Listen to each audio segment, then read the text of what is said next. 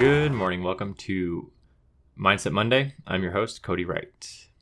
So, today I want to talk specifically to anyone training for Rescue Swimmer School, BUD/S, or the PJ Pipeline.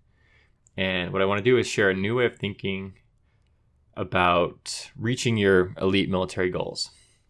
So, you know, this, I mean, I guess this could apply to if you're training for a lifeguard position or some other goal, but specifically for swimmer school, BUD/S, and the PJ Pipeline, if that's you, listen up.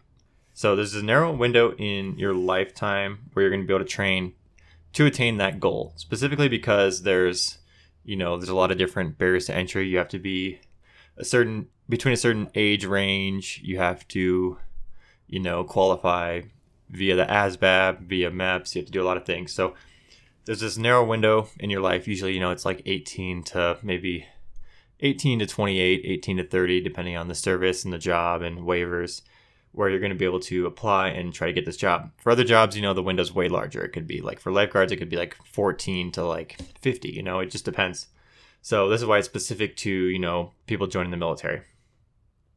So I have this method. Basically, I just named it right now. It's called the Jumpstart method, and it's something that I've kind of intrinsically I've been using to train for my goals and for you know for professional goals and just for personal goals or athletic goals recently and you know throughout my life and i'm just going to kind of share that with you and you can use it if you want so first of all i used it for the jumpstart method i used for joining the coast guard and becoming a rescue swimmer so before i even could pass the pt test that i needed to do you know you have to do, I had to do 50 push-ups 60 sit-ups 5 pull-ups 5 chin-ups all that 12 minute mile run 500 meter swim in under 12 minutes. I had to do all that. Before I could even pass that, I had actually already kind of gone to MEPS and started the process. And I was pretty much, I think I even had a boot camp date before I could pass the actual PT test I would have to take when I got into the Coast Guard.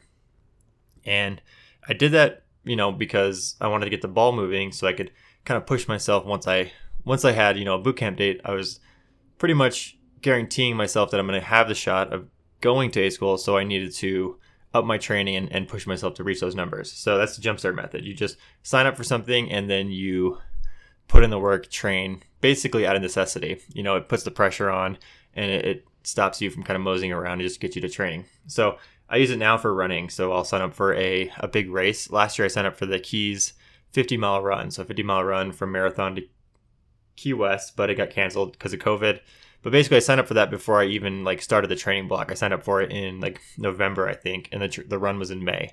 So I did that just to kind of put the pressure on and, and, and get the training rolling. So you can use that now, you know, training for the military. I just talked to a coaching student of mine who was on the fence about joining the Coast Guard, and I basically just told him this. I told him you got to just start the process, get the ball rolling, and everything else kind of falls in line. You know, once you get the once you sign up, you kind of just have to do the work. There's no there's no excuses.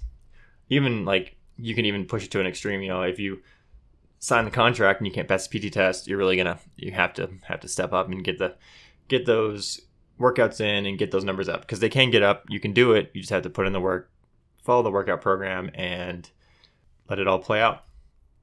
All right, so we'll move on. What's uh what's going on RSM this week? Basically, we have a podcast coming out on Thursday with Caleb Flippin, who was a former Coast Guard helicopter rescue swimmer in the mid 2000s into the early to early to mid 2010s. He currently owns a coffee shop called Flippin' Coffee. On Thursday, we'll talk about Flippin' Coffee. We'll talk about how his experience was in A school and being a rescue swimmer, and then we'll kind of just. I think we this was a good episode in that we just kind of chit chatted with another swimmer and kind of got some cool ideas out there, and it's gonna be a good one. It's about an hour and a half. Good listen. So tune in Thursday. It'll be out Thursday morning.